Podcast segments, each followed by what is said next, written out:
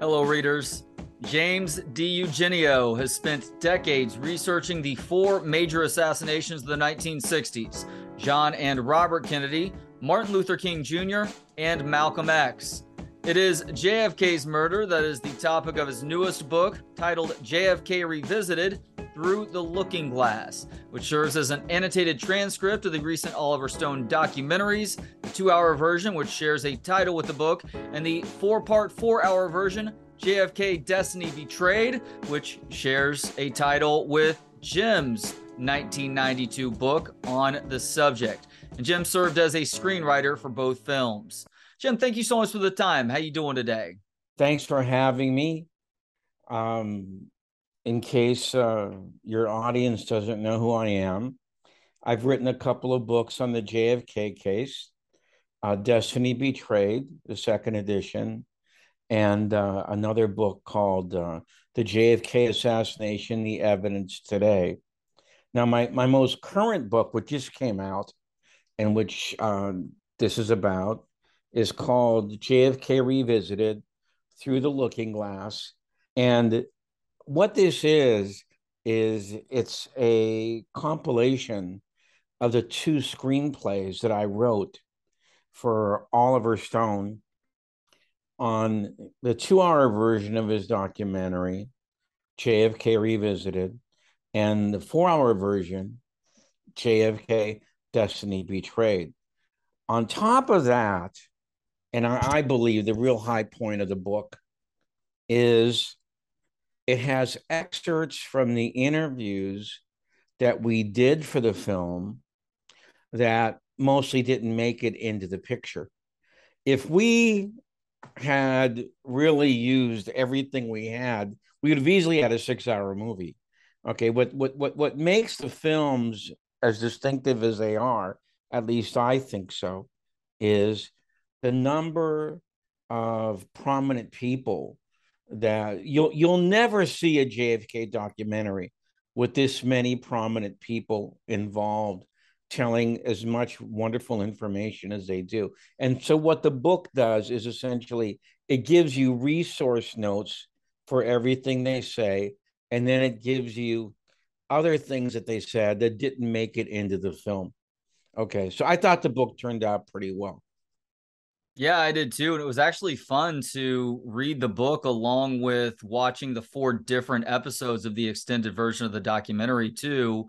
Yeah, the annotations that you talked about, and then also those interviews at the end that shed even more light on something that it feels like at this point is a pretty open and shut case in terms of it being about more than just Lee Harvey Oswald as a lone shooter who uh, just so happened to pull off some miraculous things in killing the president on November 22nd, 1963. As far as the books, uh, the book and the films are concerned, what exactly is the Assassinations Record Review Board and why is it crucial to these different projects? Well, if it wasn't for the Assassinations Record Review Board, we wouldn't have done the movies or the book. Uh, see, what happened is when Oliver Stone's 1991 film came out, JFK, the reception of that film was unprecedented in the history of cinema. There's never been a movie that had the impact, the social political impact that that film had.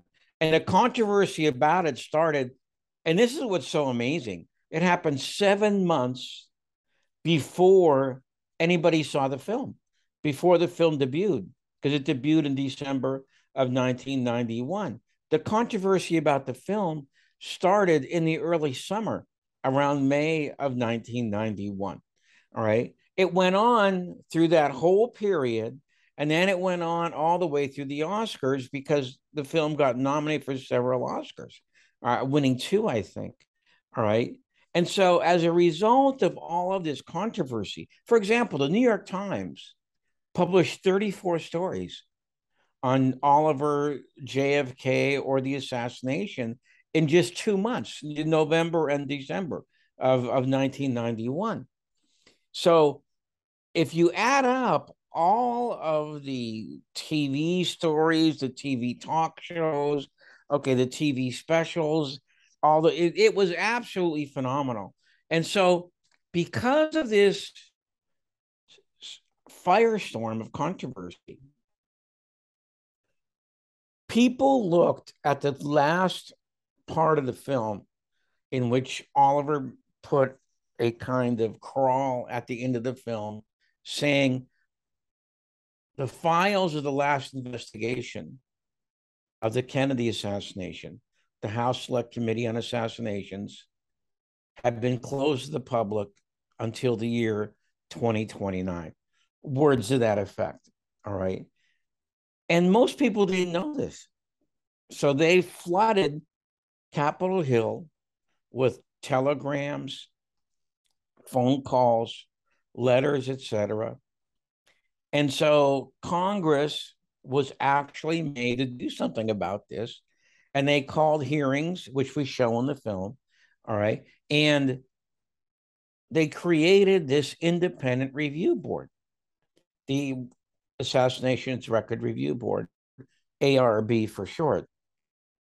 And what they did is they set about declassifying as many documents as they possibly could that they could locate. It didn't necessarily have to be in federal repositories. They were allowed to go around the country and investigate and find new materials. And so they had, see, up until this time, you had something called the Freedom of Information Act. And if you want a declassified document, you went to court, you filed a Freedom of Information Act lawsuit, and you asked the judge, sight unseen, because you weren't allowed to see the document, to go ahead and declassify these papers. And then the CIA or the FBI would come in, and having seen the document, they would argue that no, no, it should not be declassified.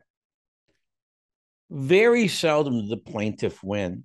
And even if the plaintiff won, there would be what they would call redactions in the document. It means blacked out areas. All right. Well, see, what happened with the ARB is that they saw the document. All right. They were allowed to see it. All right. And if they couldn't find any objections, the weight of the the weight of the case was on the FBI or the CIA instead of the plaintiff making the case that the document should be declassified. The FBI or the CIA would have to make the case why it should not be declassified, which completely turned around the whole procedure. All right. And and there wasn't any judge to go to because the ARB was the last arbiter. All right. Well, not exactly. Let me let me get to that. Okay. But this seemed to be a pretty effective way to proceed. The only problem with the ARB was that it didn't have enough time and it didn't have enough money. So at the end of the day, they were only in office till 1998, 1994 to 1998 they weren't able to complete the job. Now, in the legislation for the review board, it says that if necessary, the last documents can be withheld until the year 2017, if necessary. All right. In that case, only the president of the United States can stop the declassification process at that time. Well, if you remember, Trump actually tweeted about this a week or two before, I think it was October of 2017. And he said he was looking forward to declassifying the last of the documents. Well, what happens? On the day that they were supposed to be declassified, he gets a visit from the FBI and the CIA. Hmm. And they do what they do to everybody. They give them a speech about if you go ahead and do this, you will be endangering the lives of agents all over the world. Blood will be on your hands if anybody, and we will come out and we will declare what happened. You know, this kind of thing. Okay. You know, so we're supposed to believe that 55, 55 years later, okay, that they're still agents in place in the same place that they were in 1963 that somebody is actually going to find out about. Okay. Boy, it's a rare occasion, by the way, when the FBI and CIA come together to try and get something together, uh, something done on anything. Right. You're exactly right. Usually they're at each other's neck. Okay. But they come together for the Kennedy assassination.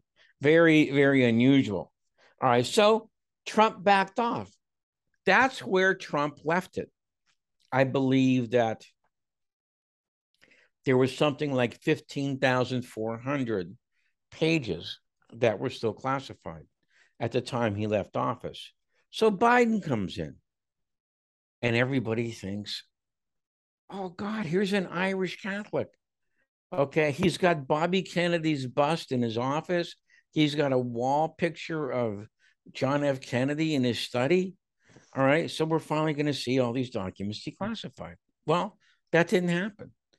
He was a little bit better than Trump. He uh, declassified about one tenth of them, I think about 1,400 pages, you know, but he deferred it for another year. In other words, in about two or three months from now, the subject should come up again. So let, let's put this in perspective. 55 years after Kennedy's assassination, all the documents are supposed to be declassified. All right. Trump, whatever he did, dodges the issue for three years, okay, until 2020.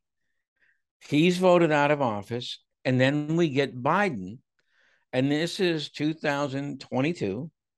So, two years. So, there's added five years to the 55 years that we've been waiting for the complete declassification of these documents. I mean, something is screwy someplace. All right.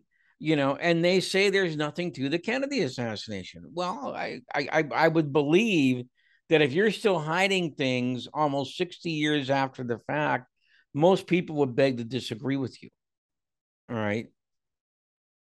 Speaking of confusing, you say in what I believe is chapter two, covering episode one of the four hour version of this documentary, that JFK's autopsy was not only one of the most important of the 20th century, but also one of the most confusing. How so with the latter? We, you know, we had in the film and in the book, we had several very good medical people, you know, talking about this case. And this included uh, Mike Chesser, Dr. Mike Chesser out of Little Rock, who's a neurologist. This included Cyril Wecht, who's a forensic pathologist. And this included Henry Lee, who is probably the foremost criminalist in the United States, has a worldwide reputation. I did a pre interview with Henry Lee. One of the things that his specialty is, is what is called crime scene reconstructions. Okay. That is, you take the available evidence, all right, and you analyze it and you try and figure out what really happened at the crime scene. All right. One of the things I asked him can you do a trajectory analysis, a bullet trajectory analysis in the Kennedy case? And he said, no. And I said, why? And he said, because neither wound in Kennedy was dissected. Hmm. And coming from him, that had a pretty big impact on me. Well, because it's true to explain to your audience what this means. When you dissect a bullet wound, it means you go into the bullet track and you try and take out all of the uh, the, the, the obstructing tissue and blood or metallic objects in there and then you can actually see the trajectory through which the bullet went through the body there's two places that should this this should have been done on Kennedy. One was for his wound in the back. One is for the wound in the skull. Neither one of these wounds was dissected. All right. So therefore, no one with with any kind of degree of certainty can say did this back wound come out Kennedy's throat. Because that's what the Warren Commission says, of course. I'm sure you're aware of this. There's this wound that which Gerald Ford tried to disguise as going through Kennedy's neck, which didn't go through Kennedy's neck. It actually went through his back because we actually have the autopsy pictures now. Okay. And we're supposed to believe that it came in at his back at a downward trajectory and exited at his throat, which is a higher point. Okay. Yeah. A lot of Gerald of Ford, by the way, literally changed what was it, a Warren Commission transcript to denote as much. Right. Right. He said it. It did in the original report. It said the bullet came in his back. Ford changed back to the base of the neck. Okay. So he moved it up a couple of inches. Hmm. You know, this is what they call consciousness of guilt. Hmm. Okay. Ford understood that this was not going to work all right. And so he actually changed it, you know. Now, the bullet in the skull, we have Mike Chesser talking about this. Okay, the, the neurologist from Little Rock. And and as he says, and I think Wecht talks about this a little also, the way you track a wound through the brain is um, you do two methods of cutting. One is called a bread loaf, where you cut the like a piece of bread. Okay. The other is like a pie, where you cut it like this in quarters or eighths. All right. Now you do that after you put the brain in what they call a, a formaldehyde solution so that it has some degree of solidity. All right. Now, why do you do that? So you can see where the bullet went, okay, as it was traveling through the brain. Well, to our knowledge, and at least as far as the official documents go, all right, as Henry Lee and Cyril Wecht note in the film, this was not done. Okay. So, in other words, and by the way, in the book, in the book, Henry Lee talks about this he says, Here you have this bullet that comes in at the bottom of Kennedy's skull on a right to left trajectory. Okay. And it exits over here at the right temple on a left to right trajectory. And Oliver asks him, Well, what kind of an angle is that? That's a 90 degree angle. Okay you know so he was really struck by how unusual that was. But since the brain was never dissected that's what we're supposed to accept as part of the count so in other words here you this is what you have.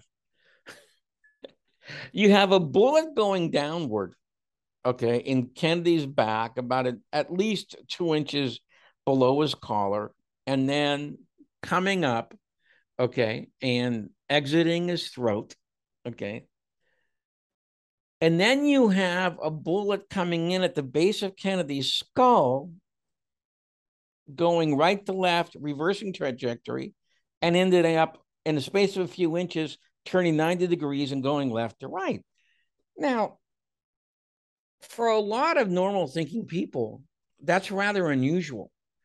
Okay. And I'm, I'm really glad we got into these points okay, both on your show, you know, in in in in, in the book, because I, I I think they're really important to understand how absurd most of the forensic elements of the Kennedy assassination are. And unfortunately, most of the public doesn't know about this, you know, the way that they should due to the media. Yeah, and another one of those things that I think is important for the general public to wake up to, and this is something that I discussed with Oliver several months back when we discussed the two hour version of the film, is that there were two doctors who tried to save Kennedy's life at Parkland Hospital in Dallas Dr. Malcolm Perry and Dr. Kemp Clark. Now, after Kennedy's body was flown back to DC, they actually held a press conference back in the DFW area what did they say, Jim? And why is this audio and video never really seen the light of day? That's a very good question. Uh, Kemp Clark was the head of uh, neurosurgery at Parkland Hospital. Malcolm Perry was a surgeon, all right, who performed a tracheotomy on President Kennedy at Parkland Hospital. After Kennedy passed on, a little bit after two o'clock that afternoon, there was a press conference, right, in which they were supposed to inform the media what had happened. There is no surviving video of this press conference, which is very hard to believe. And in fact, in the book, I talk about how there is evidence that the Secret Service uh, did away. They went to some of the TV stations in the Dallas area and tried to confiscate any video that would be left. They also lied about not having a transcript of the press conference, which they actually did. The ARB proved that they did have a transcript by, I believe, November the 25th. All right, but they lied to the Warren Commission about not having one. Now, this is how we know about what Perry and Kemp Clark said was through the recovered transcript, right? And Kemp Clark said words to the effect that he believed that due to the nature of the hole in the back of Kennedy's head, that he was probably hit by a tangential shot from the front. Okay because as we know, most of the time entrance wounds are small and exit wounds are larger because they carry through all the blood and tissue with the bullet and then they blast out the back of the head. All right. Malcolm Perry said that when he did the tracheotomy on the wound in Kennedy's neck, it had the appearance of being from the front. So Malcolm Perry, three times during this press conference, says words to the effect that the neck wound was a wound of entrance. Combined with what Kemp Clark said, this is pretty convincing evidence that Kennedy was hit from the front. Now, because of this, I, I believe because of this, this is the reason that the video is gone. This is the reason that the Secret Service hid the transcript. All right. Now, we also know something that is not in the film, but I did put in the book that two things happened to Malcolm Perry that day and night. First of all, after the press conference,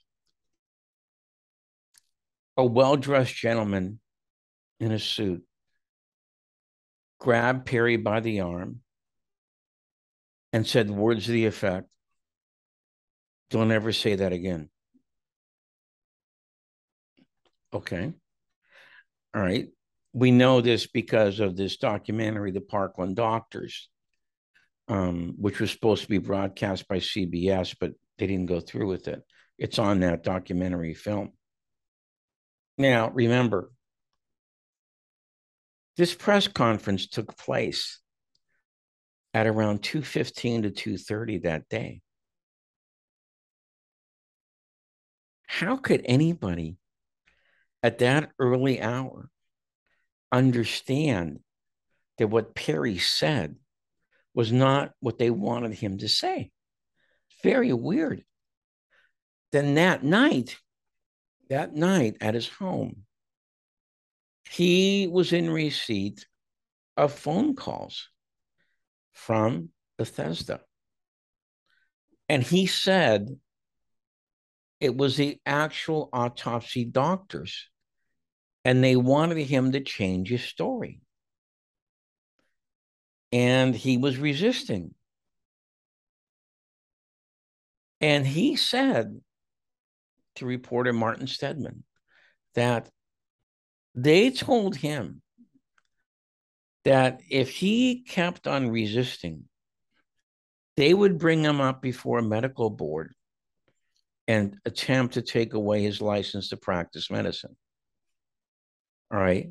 Now, do I think that the autopsy doctors were behind this? No, I don't. I don't believe that they would they were that experienced in skullduggery, as they say. All right. But we do know that the Secret Service was there. And we do know that there were Pentagon guys there. Okay. There were several, at least several people from the military at the autopsy. And these guys were influencing what the doctors could and could not do.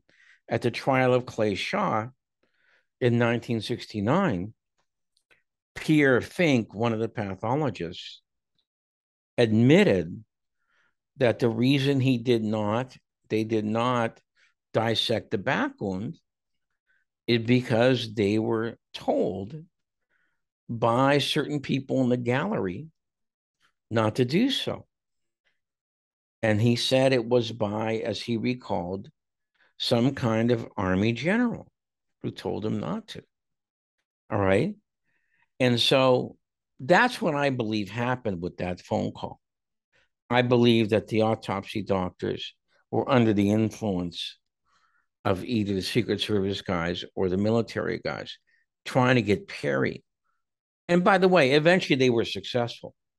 Perry did backtrack on his story, okay, before the Warren Commission and then later before the House Select Committee. But in the book and in the film, we have Dr. Don Miller, who worked with uh, Perry uh, I believe, at the University of Washington Hospital there, and uh, and one night after they had done a difficult operation, and Miller had badgered Perry for months to talk about what happened, and he said, and Perry said to him that it was an entrance wound.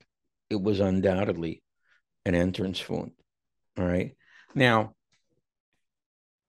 this is very important, I believe. I mean, it's really important because, first of all, it reveals that the people who first saw Kennedy's body, you know, at Parkland, said that Kennedy was hit from the front. Two shots, likely from the front.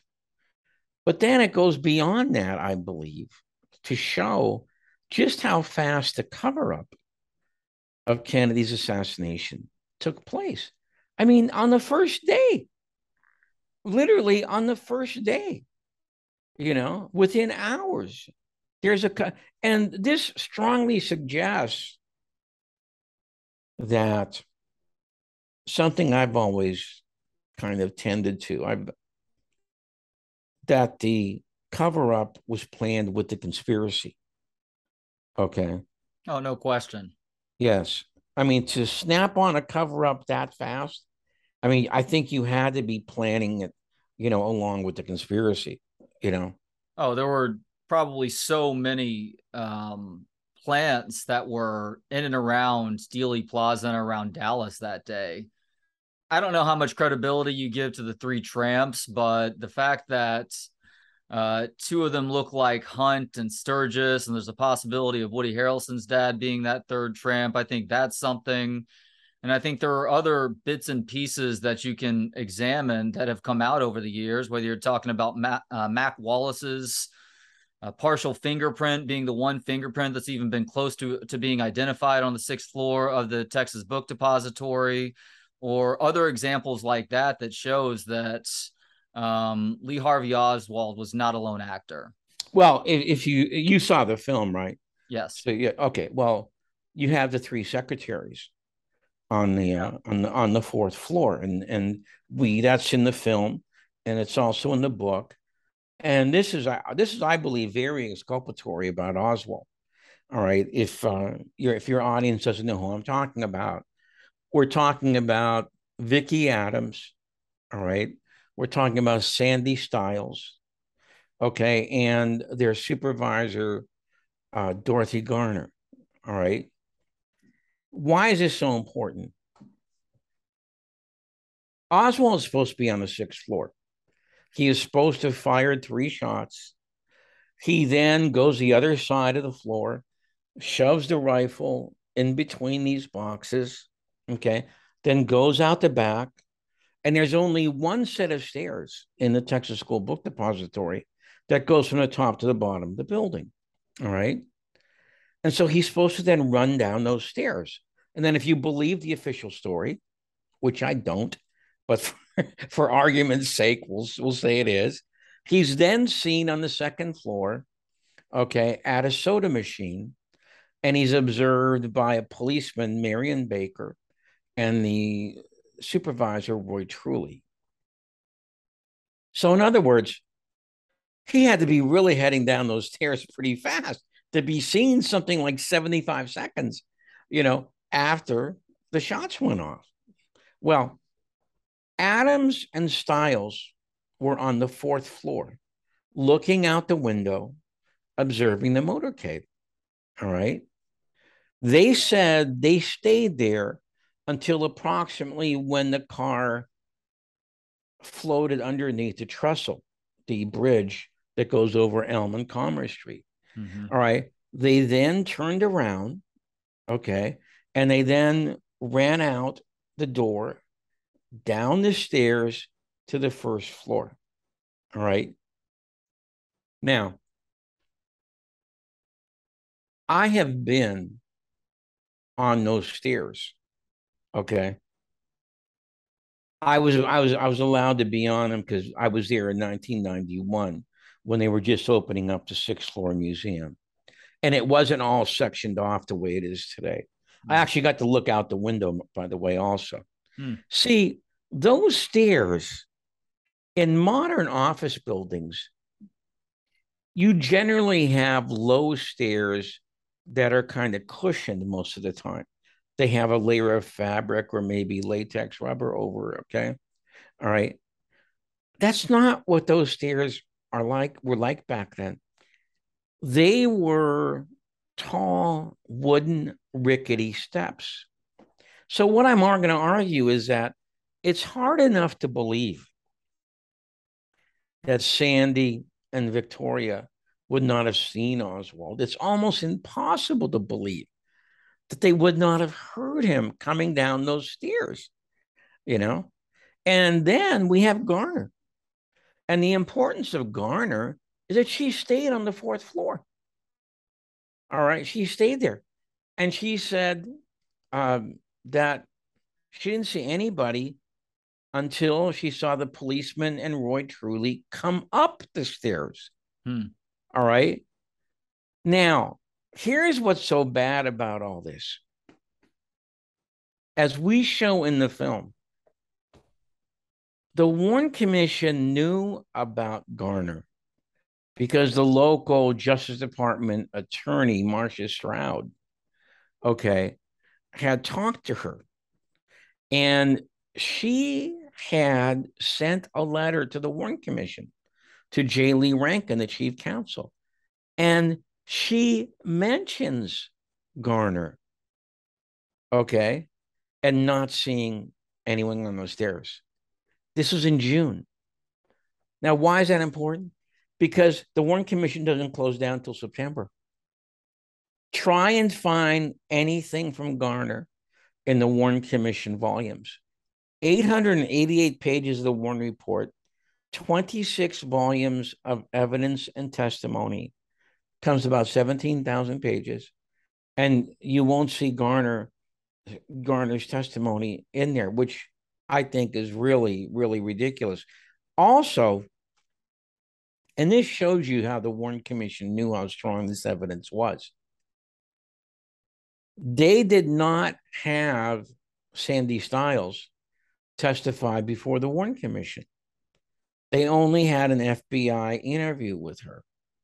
See, and as Barry Ernest, who is our witness on this in the film, because he wrote a book about Victoria Adams called The Girl on the Stairs. All right. We asked him about this. He says, Well, why do you think they didn't want to call Sandy? And he said, Well, look, it's easy to isolate one witness and try and discredit them, which they did. Okay. Much harder if you have a corroborating witness to make the first witness look wrong. Okay. And and of course, with Garner, it'd have been just about impossible.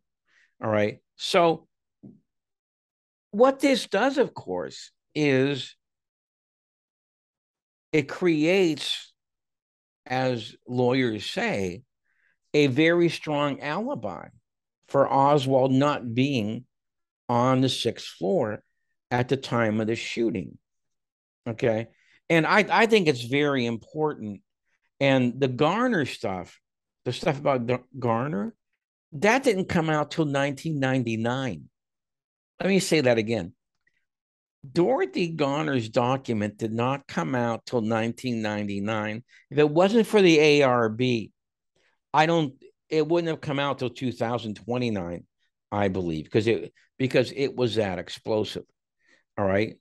So I'm I'm really glad we got this in there, and I'm glad we got it in the book with a little bit more length there, because uh, I, I think I think it's very important to know about this. Because I like I said, I think it's very exculpatory of. I mean, if to present this kind of evidence in a court of law, I mean, it's very powerful stuff. Yeah, there's so much crucial information that the Assassination Records Review Board uh, was able to uncover by declassifying all these different documents. One such piece of information really helps to shed light on what exactly it was that Kennedy was doing to piss off the US establishment so much.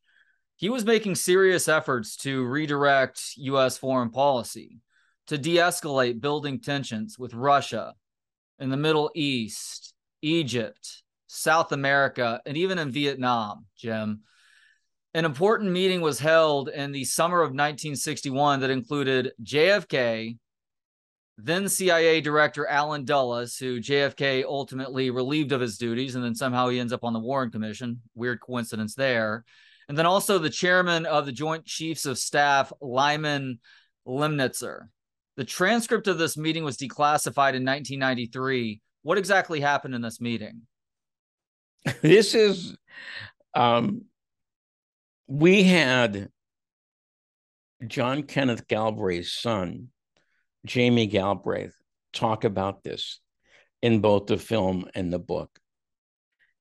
This is really, you know, when you think of it, it's it's a really amazing discussion that took place. All right. See, because way back then, in the early 60s, the United States had a very powerful and significant strategic missile advantage over Moscow. All right. It was very overwhelming. Okay. I think it was like eight to one or maybe even 10 to one. All right um, that we could deliver what they call ICBMs over Russia at a much stronger and more numerous rate than the Russians could deliver to the United States. An ICBM is short for intercontinental ballistic missile, which means it'll fly at a range of over 3,000 miles, okay, on one payload. All right. And so Dulles and Lemnitzer are actually talking about the optimum time to do an attack on the Soviet Union.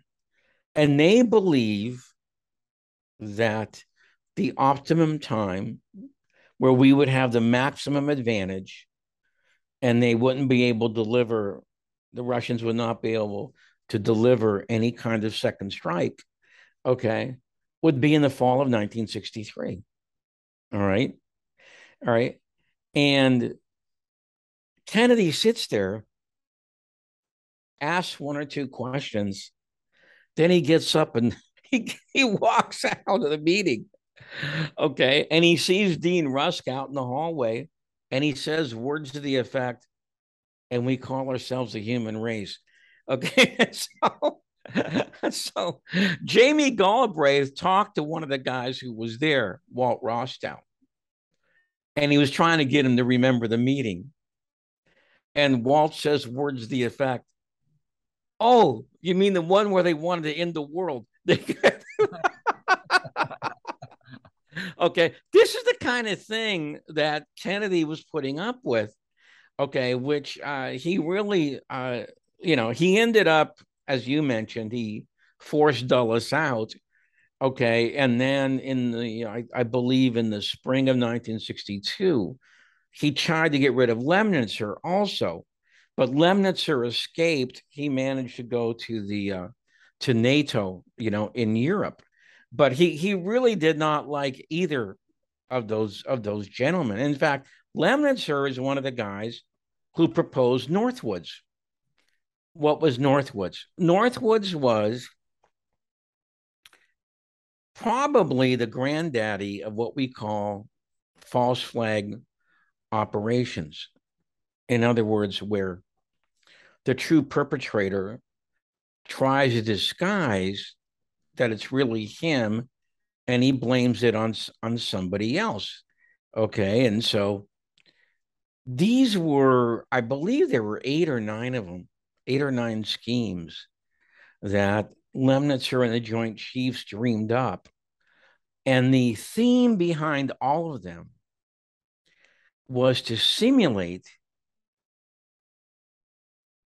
an attack by cuba against the United States. One of them was to have a wave of terror in South Florida using our own Cuban exiles, but blaming it on Castro.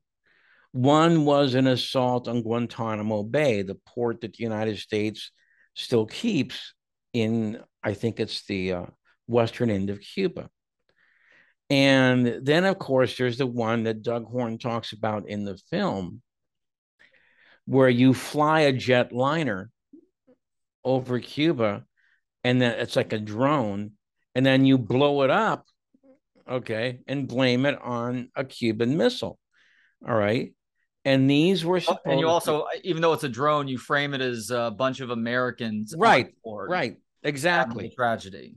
Yeah exactly all right and so Kennedy rejects all these ideas. Okay. Uh, and then Lemnitzer says, words to the effect, well, let's just go ahead and invade anyway. Let's not have any pretext. And this is when Kennedy gets rid of Lemnitzer, okay, or tries to get rid of him.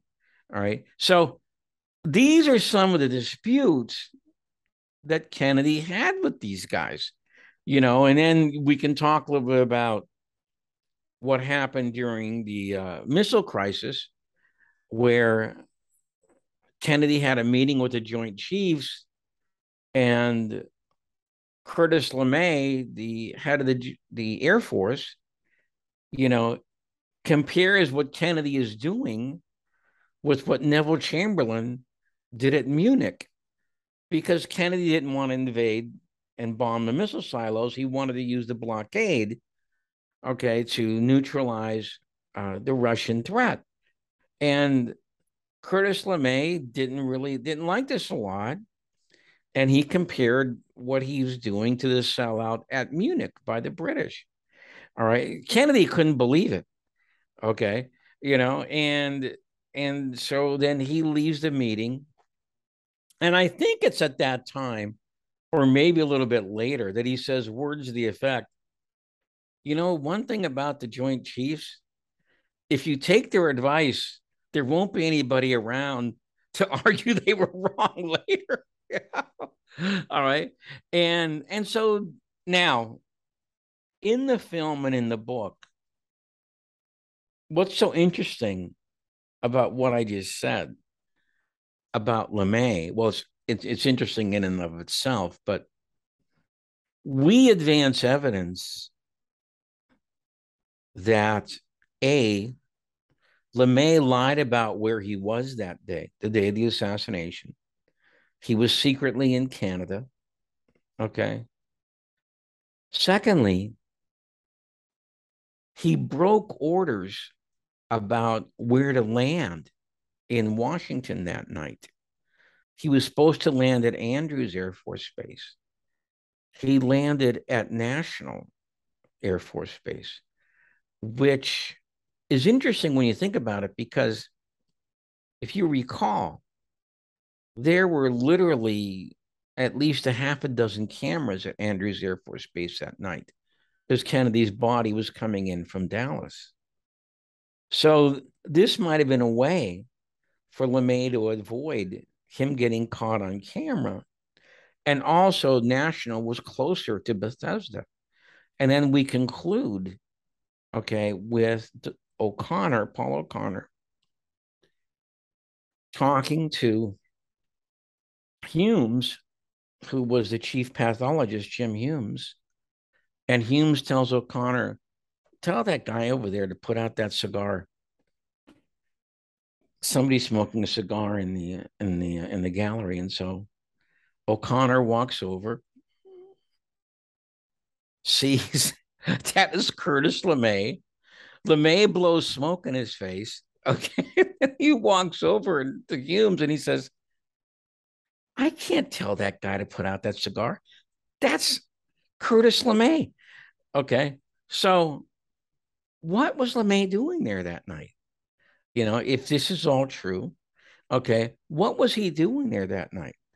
You know, and it's a question that we're never going to know the answer to because, as we detail in the film, there was never, never, ever any kind of adequate inquiry into what happened about the death of John F. Kennedy.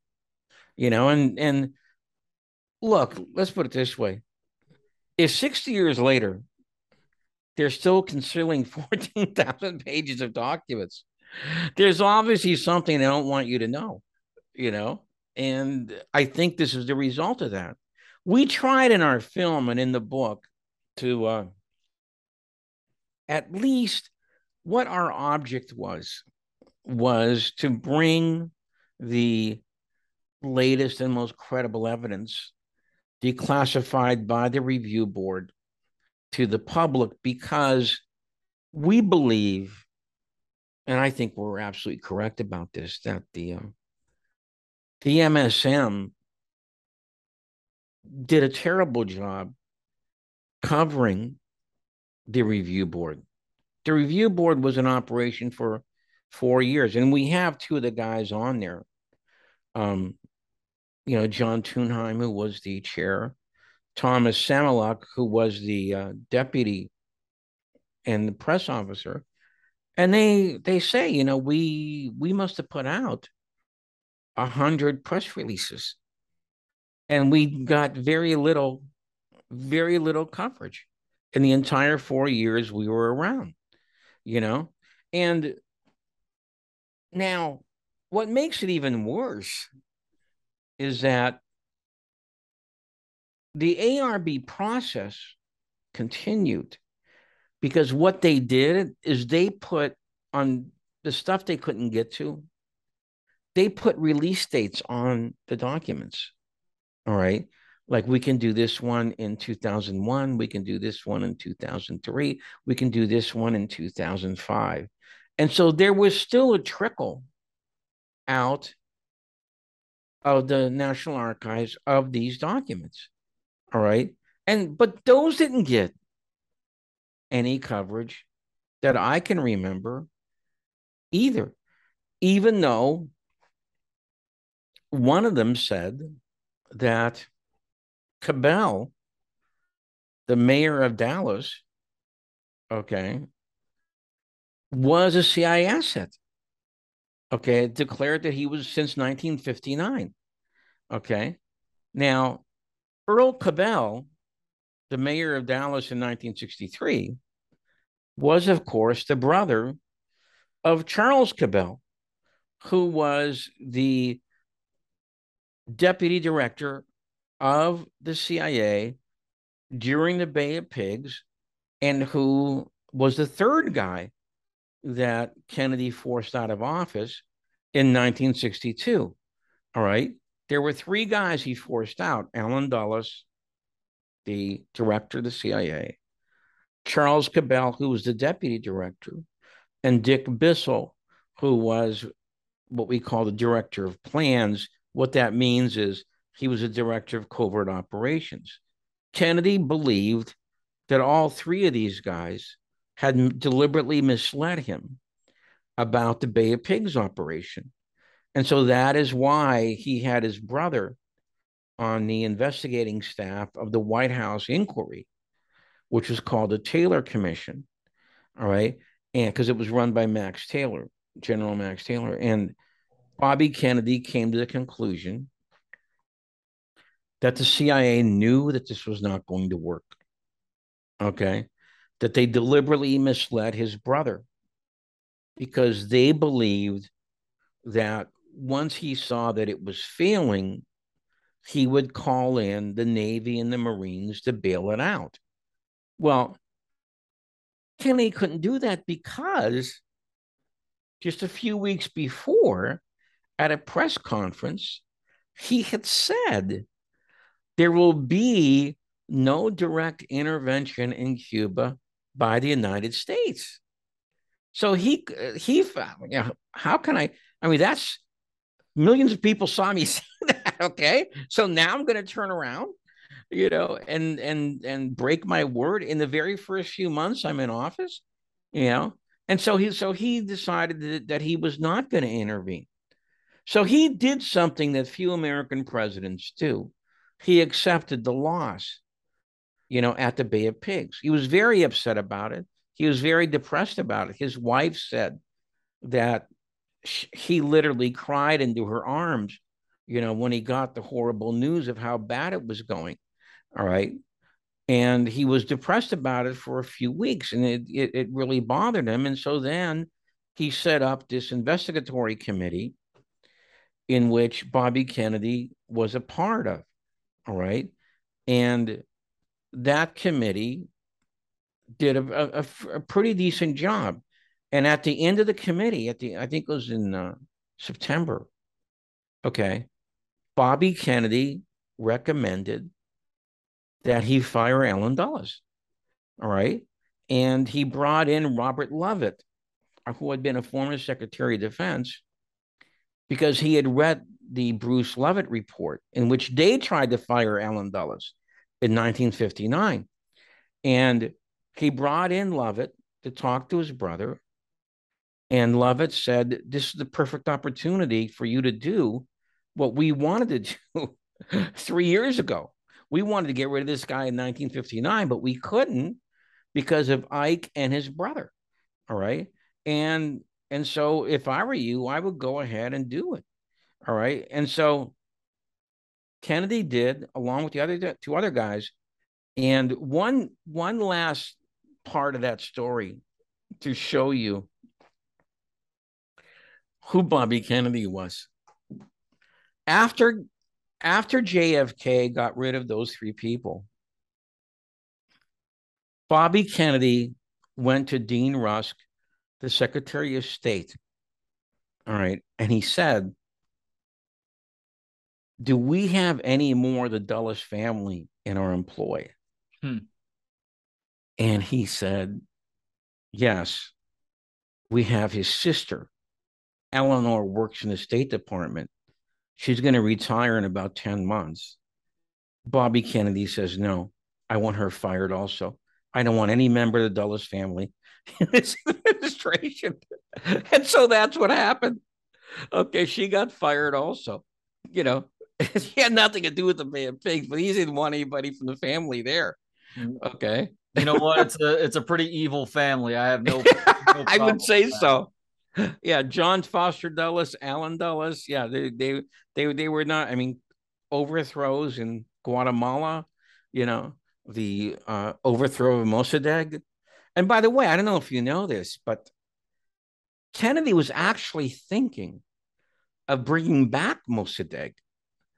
There was actually a paper written in his administration, and it was titled something like "Arguments for and Against uh, Bringing Back Mossadegh." If your if your audience doesn't understand this, you know, possibility they don't. You know, the uh, the CIA overthrew Mossadegh in Iran, okay, in 1953. It actually happened before the Guatemala overthrow in 1954. And they did this in cooperation with the British because Mossadegh wanted very evil thing. He wanted a bigger share of the oil profits hmm. for his own country, you know, versus what the British were taking out of uh, out of his country. All right. And that's a no no. Okay. whenever, you, whenever you're dealing with these guys, no, no, no, we're not giving you any more money. All right. And so when he insisted and he threatened to nationalize some of the uh, oil industry in in his country, what happened is that the British and the Americans under John Foster Dulles hatched a plot to overthrow Mossadegh, which Allen Dulles implemented for the CIA. Okay. And see, this is when, when you were talking earlier about Kennedy's disagreements on foreign policy. This is one of the disagreements. See, the Dulles brothers and Eisenhower, etc., did not want nationalism in the third world. Okay they were more or less in favor of our European allies, the French and the British, who had these colonial empires at that time in the, in the 1950s, predominantly uh, Africa and Southeast Asia. But they had an imperial interest in the Middle East, okay, because of the uh, oil deposits there that the British had more or less made deals with through their giant oil companies, you know, to uh, to take a hefty percentage from the Middle East powers. All right. See, Kennedy disagreed with this. All right. And he said words of the effect look, some of these people are genuine nationalists. It doesn't mean they're communists. Okay. It doesn't mean they want to join, you know, the Moscow Pact or anything. It just means that they want a little bit more control over the resources coming out of their country. All right. They want to overthrow some of the colonial shackles, you know, and imperial shackles that the Europeans have on them. That's not necessarily dangerous. And he said, in fact, I think that we can handle this situation because we have more to offer than Moscow does. Okay. We can help them. All right. We can help them become more independent in many different ways. All right. And so this is the argument that he made. And in fact, as in the film and in the book, we, I'm not sure if you're familiar, you, pro- you probably are because you saw the film.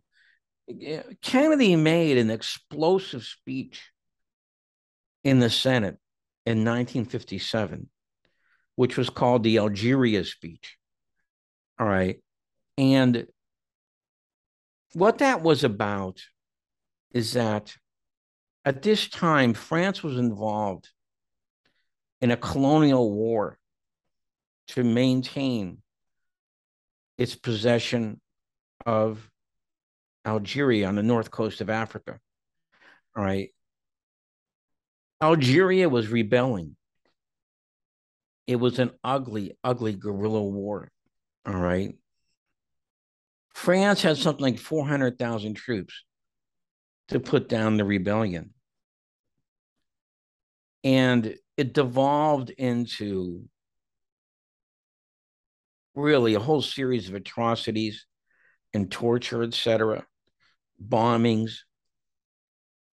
And oh, there's a good film about this, uh, Pontecorvo's uh, The Battle of Algiers. If you haven't seen it, you really should. It's a very good movie. All right. And Kennedy studied the situation for months. And then he went on the floor of the Senate, I think in the summer of 1957. And he made what is probably the most explosive speech about American foreign policy from that decade. And he said words of the effect I can't believe that we're watching this happen after just three years ago, we saw the same thing happen at Dien Bien Phu. All right. Three years ago, we backed the French Empire, okay, in its failed attempt to keep hold of Indochina. Well, they lost. Right. Okay. Now, here we are just three years later, and we're doing the same thing. All right. Can we really not remember what just happened 36 months ago? All right. And so, and so he said, we should not be condoning this. We should not be helping this. Okay. This is an ugly, ugly war that we don't want to be involved in. All right we should be doing two things. Number one, if we're really a friend of Paris, we should be encouraging them to go to the negotiating table to find a way out of this thing because it's going to tear France apart. By the way, he was exactly right about this because there actually was going to be a kind of mini rebellion within France by the renegade group that was backing taking over Algeria called the OAS, the Secret Army Organization, who actually tried to overthrow de Gaulle because de Gaulle was trying to find his way out and letting Algeria go. So he said, number one, we have to save France. Okay. But number two, we have to begin to free Africa. All right. And that's how he closed the speech. All right. And to say that Kennedy came through on that latter thing is is an under understatement uh, because once Kennedy became president, all right, um, he met with, I believe, in two years and 10 months, he met with 28 heads of state from Africa. 28 in two years and 10 months. Eisenhower met with eight in eight years. Okay. So you can see you can see the difference. Now, one last point about this in the film and in the book, we talk about Kennedy in the Congo. All right. Um, Kennedy was backing Patrice Lumumba, who was the democratically elected, constitutionally mandated president of Congo in the summer of 1960. And Congo is a very big country. I think it's the second biggest country in Africa. It has some enormous amounts of natural resources there. It's literally one of the most important countries on this planet for the sake of the batteries that we use in our phones, computers, and now our electric vehicles. You're yeah, you're exactly right. All right. And Kennedy was going to back Lumumba. All right. He thought this is great. This guy can set an example as we decolonize Africa. All right. Well, the problem was our European buddies didn't like it. You know, the Belgians, the British, and to a lesser extent, the French. they didn't want to see Lumumba succeed. All right. And so they hatched a plot to split the country apart. Its wealthiest zone called Katanga. They they literally created a new state where nothing had existed before. All right. And this became a civil war, okay, where it shouldn't have been. All right. And so Kennedy, they knew, would end up favoring Lumumba. So what happens? The CIA gets together with the Belgians and they hectically begin to hatch a series of plots, including secret assassins like QJWIN and WIROGUE. Those are the code names the CIA had given them. They send their chemist over there, Gottlieb, okay, to try and poison Lumumba. All right. And none of these things work. All right. And so what they do, what they decide to do, is they decide to help turn over Lumumba, who had escaped house arrest, over to his enemies in Katanga, which succeeded. And I believe 72 hours before Kennedy was going to be inaugurated, Lumumba's put before a firing squad. All right. He's killed. They dig up his body and they pour sulfuric acid on it. Okay. This is how bad they wanted to, they wanted to erase this guy from the pages of history. All right. Kennedy doesn't know about this. The CIA doesn't tell him, although they're perfectly aware what happened. All right. And so what happens is that Hammarskjöld, the Secretary General at the UN, he tells Adlai Stevenson, our representative at the UN, what had happened. And Stevenson, now what's incredible about this, it's not until February the 13th, which is about a month after the assassination of Lumumba, that Stevenson calls Kennedy and tells him, and there's a very famous picture of Kennedy getting this phone call because White House photographer Jacques Lowe is taking pictures of him and his kids there.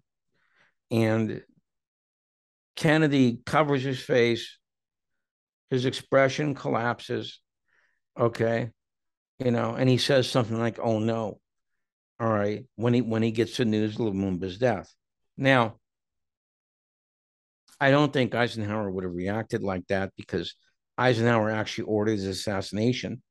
Okay, you know, and I don't think Johnson would have reacted like that because Johnson sent in uh, the Cuban exiles to get rid of the last of uh, Lumumba's followers in 1965. And we know what happened, of course. You know, Johnson completely reversed the policy.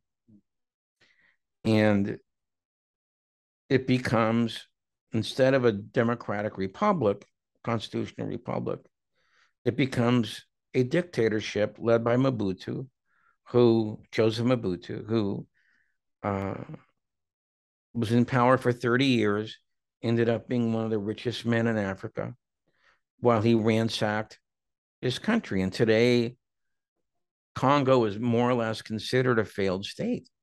You know, it's one of the most poverty stricken countries, you know, in the world, let alone Africa. And so this is, see, this is one of the results, I believe, of what happened with Kennedy's assassination. So when you say that we bring up some of these foreign policy reversals and why Kennedy was at odds with the people in his administration.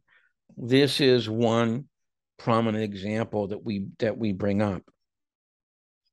Yeah, and obviously the the biggest example, I guess, from that time is what ended up happening in Vietnam. And you talked about Operation Northwoods. where they got their Operation Northwoods with the Gulf of Tonkin, but just going to suggest people check out the documentaries in the book to find out more about that. You know, it's interesting, Jim, because throughout the course of this conversation, especially over the last 20 minutes or so, I can't help but to think back to a couple of different interviews that I've conducted on this podcast that have to do with just the truly sick way that the CIA was operating in the 1950s and 60s.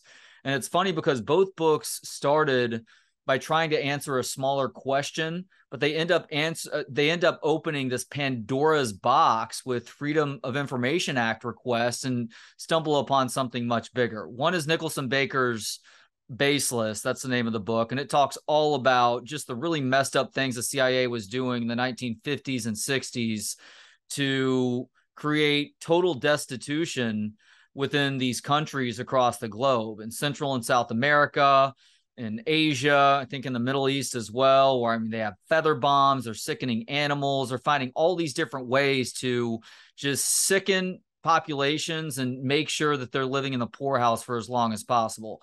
The other book that deals less with the CIA and more with the Manson murders. Have you read Tom O'Neill's Chaos by chance? Yes. Okay, so you're familiar with the Jolly West story then and what yes. you uncovered there. What do you think about that? About Jolly West visiting Jack Ruby when Jack Ruby is in jail after he kills Oswald and Jolly West, who was supposedly a psychiatrist. He definitely has affiliation with the CIA. He had an office that he was operating out of uh, Haight Ashbury during the height of uh, the uh, the peace, love, and whatever else going on in San Francisco back in the 1960s. Well, he leaves whatever meeting he has with Jack Ruby, and all of a sudden, Jack Ruby is no longer the same after that. He is certifiably insane. I think he probably ends up getting diagnosed with cancer soon after that and ultimately dies of cancer in prison.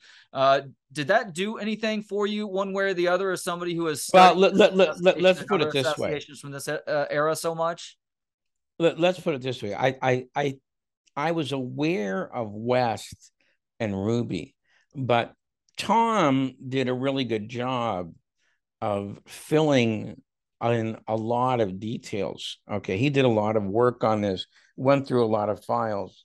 All right. Now, I think I think what we should uh, ske- sketch in the background of this first. Um, one of the things the Warren report said is that Ruby had no accomplices and didn't know Oswald. All right, before he went in to the basement and and shot him. I don't know if you're familiar with the documentary Evidence of Revision, but it's a very interesting multi part documentary that's on YouTube and has some very, very um, compelling film that I had never seen before. It's very obvious when you watch that film that Ruby is trying to hide behind a policeman called Blackie Harrison okay, before he pops out and he shoots Oswald. In our movie, we reveal the remarkable coincidence of the two horns that go off at about the time that A, Oswald comes into the foyer, and B, right before uh, Ruby jumps forward and kills him. And I don't think any serious researcher believes the Warren Commission story that Ruby came down the Main Street ramp. Okay. He, he simply did not come down the Main Street ramp. And I can go into all kinds of evidence why he didn't. So the idea that Ruby did not have any help getting into the building that day simply will not stand up under analysis. Okay. Now, the other part of the story, which you bring up. And by the way, just to give a little bit more context, Jolly West is a guy that the evidence has shown was literally trying to manipulate minds. He was trying to yes. engage in mind control by using LSD on these hippies who were coming in for whatever treatments. Yeah, it's what what you're talking about is is the CIA project called MK Ultra which was a way that the CIA was investigating under both Dulles and Richard Helms to do something which they termed mind control a way to control somebody without them knowing it and to do something that they would not do in a normal state. Now, also another aspect of this is simply called brainwashing. Okay.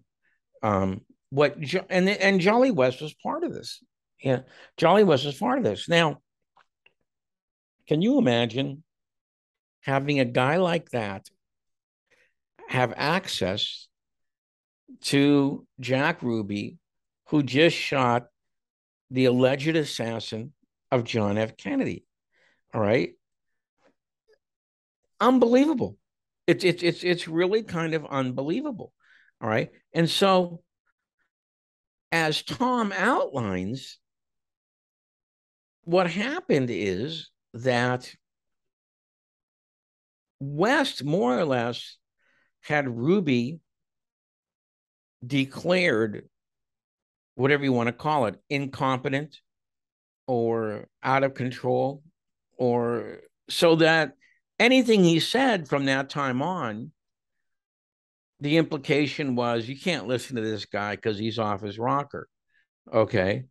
You know, and Ruby said some pretty interesting stuff, you know, what, you know, during his incarceration. Right. Um, what? You know, in the film, we have a, a film clip of him saying, uh, right in front of a camera, that the world will never know.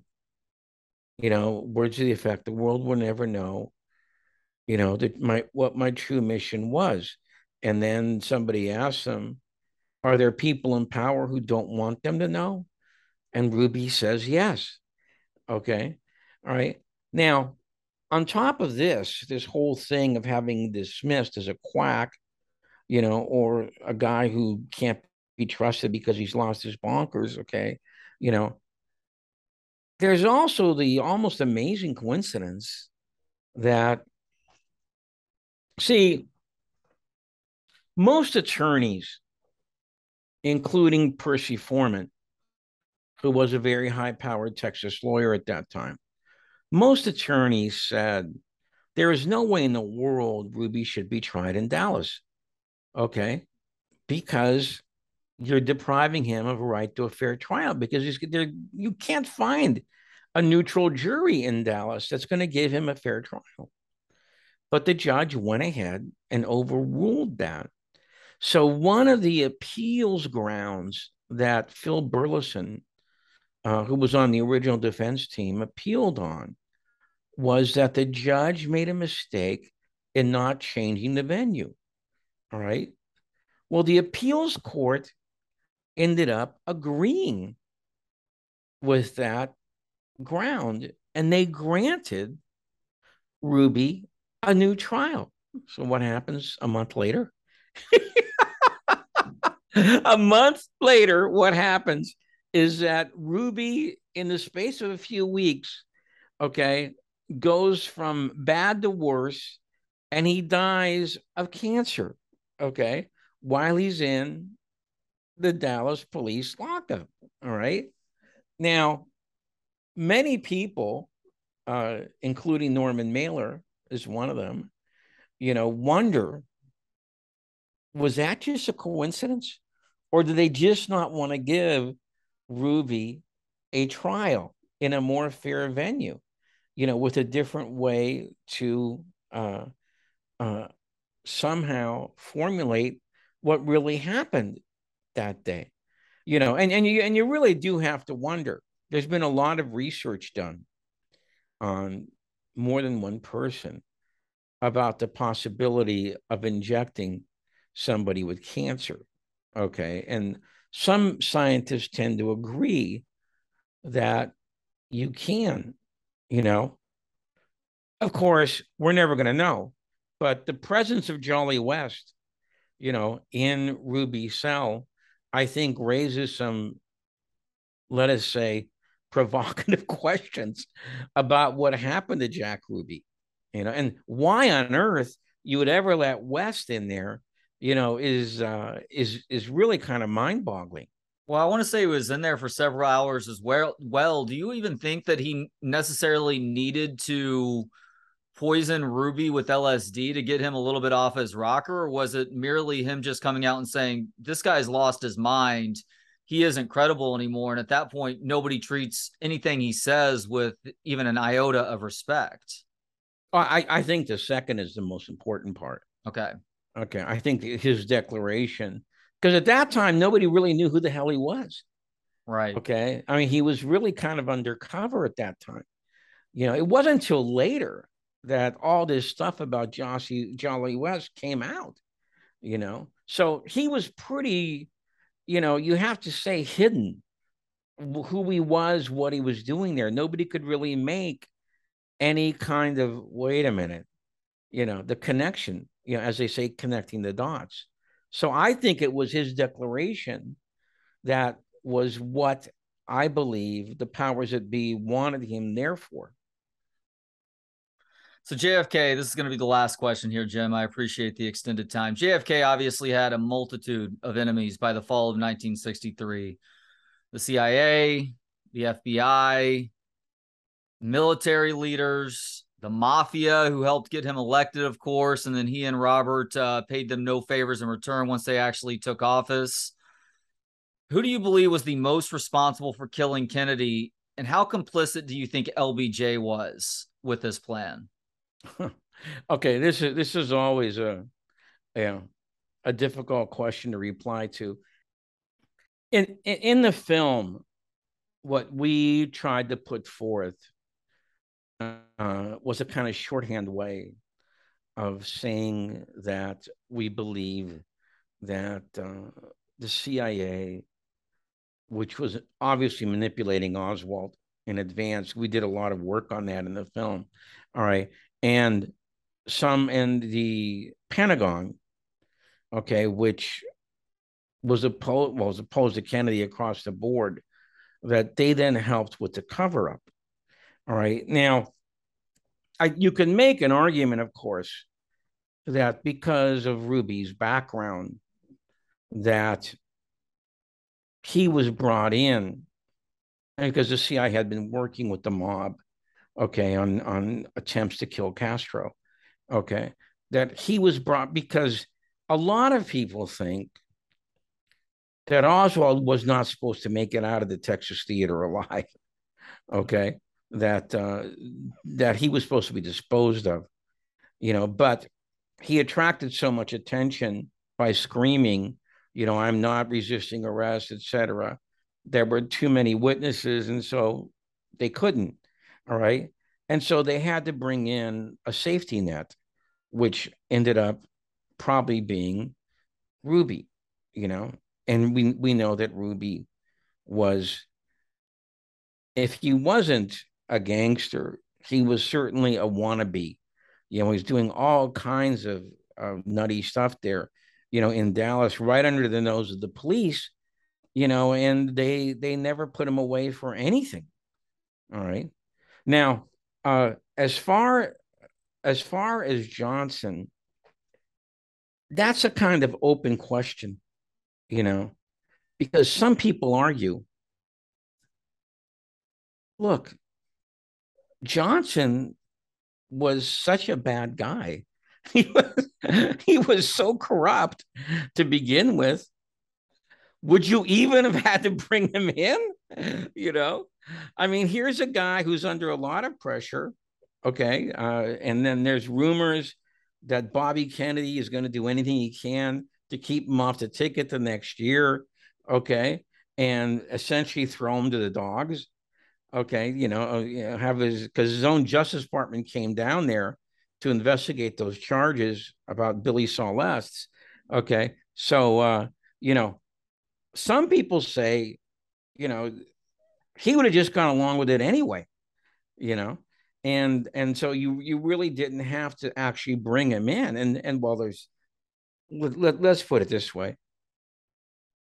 Anybody who would appoint the guys this guy did to the Warren Commission, okay, was not looking for the truth. And I'm so glad that um, we played some of the, and, and in the book especially, uh, the converse because this is very strange.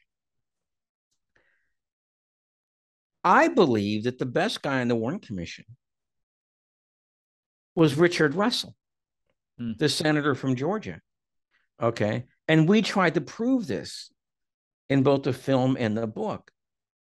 It was Richard Russell who essentially said at the very beginning, like in February, you know, something's going on here.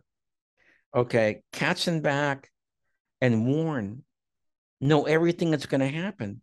And they're going to try and blame everything on Oswald which I don't think is a tenable supposition because mm. Russell was a lawyer. Okay.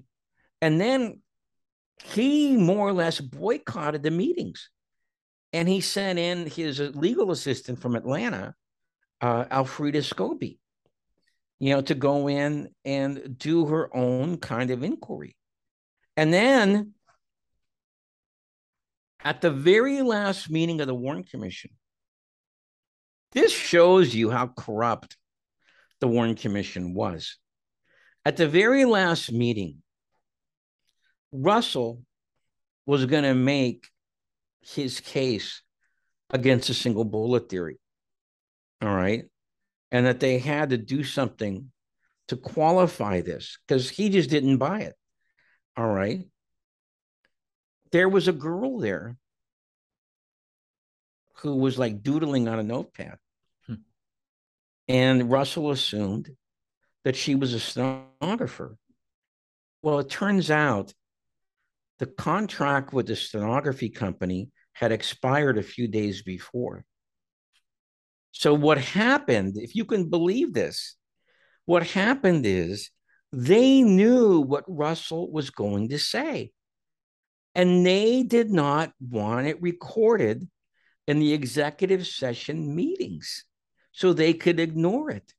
And so if you look at the transcript of that final meeting, which I believe is September the 18th, 1964, okay, there is no transcript. All it is is a bunch of notes saying uh, we're going to do this to, to finalize the report. We're going to do this to get out the volumes. There is no transcript. And when Harold Weisberg alerted Russell to this fact, which I believe was in 1969 or something. Russell was shocked at what had happened, and he sent his assistant over to the National Archives. And he comes back and says, he's right. There is no transcript of the, and so he got the picture of what had happened. Okay, that the guys on the commission, Warren, Ford, Dulles, decided to sucker him into thinking his objections were going to be recorded when they really weren't. Richard Russell became the first commissioner to come out in public and declaim against the Warren report for that reason. Okay. We can close with that. That's a great story. it's a really arrogant game that they were playing, but sadly they've gotten away for uh, with it all these years. And you're they, you're absolutely correct. It's it's a shame that they did get away with it. And thankfully, there are people like you who are helping to expose it in modern times. He is Jim DiEugenio. Uh, the official name is James D. DiEugenio. He is the author of JFK Revisited through the look uh, through the Looking Glass, which of course contains the transcripts for the excellent new documentaries that he helped to write, along with Oliver Stone. That would be JFK Through the Looking Ga- Glass. That's the two-hour version, and JFK Destiny Betrayed. That is the four-hour version, broken up into hour increments, four different hour increments. You can get those now through Apple TV, Amazon, plenty of other sources to snag those videos and get the book wherever books are sold. Jim, thank well, you. Let me say just one last thing. Yes, sir. The uh the DVD, which contains the whole thing, plus the commentary, has been out for eight weeks. If you go to the Amazon bestseller list and documentary, it's been in the top 10 for two months. Okay. And they say people aren't interested in the JFK case. I think they are. I wholly, wholly, disagree with that. Hopefully, the Biden administration allows the latest round of documents to be released here in a couple months. Not holding my breath on that, but if they do, I have no doubt uh, that you and some other well qualified people will comb through those documents to tell us about anything else that needs to be known about uh, one of the most famous murders in human history. Jen, thank you so much for the time today. Okay, thank you. Thank you to Gentleman Jesus for the intro and outro music. Hear more of his work at gentlemanjesus.com. Thanks to you for hanging out. You can watch, listen, learn, and connect for free at booksonpod.com. For Books on Pod, I'm Trey Elling. Good day.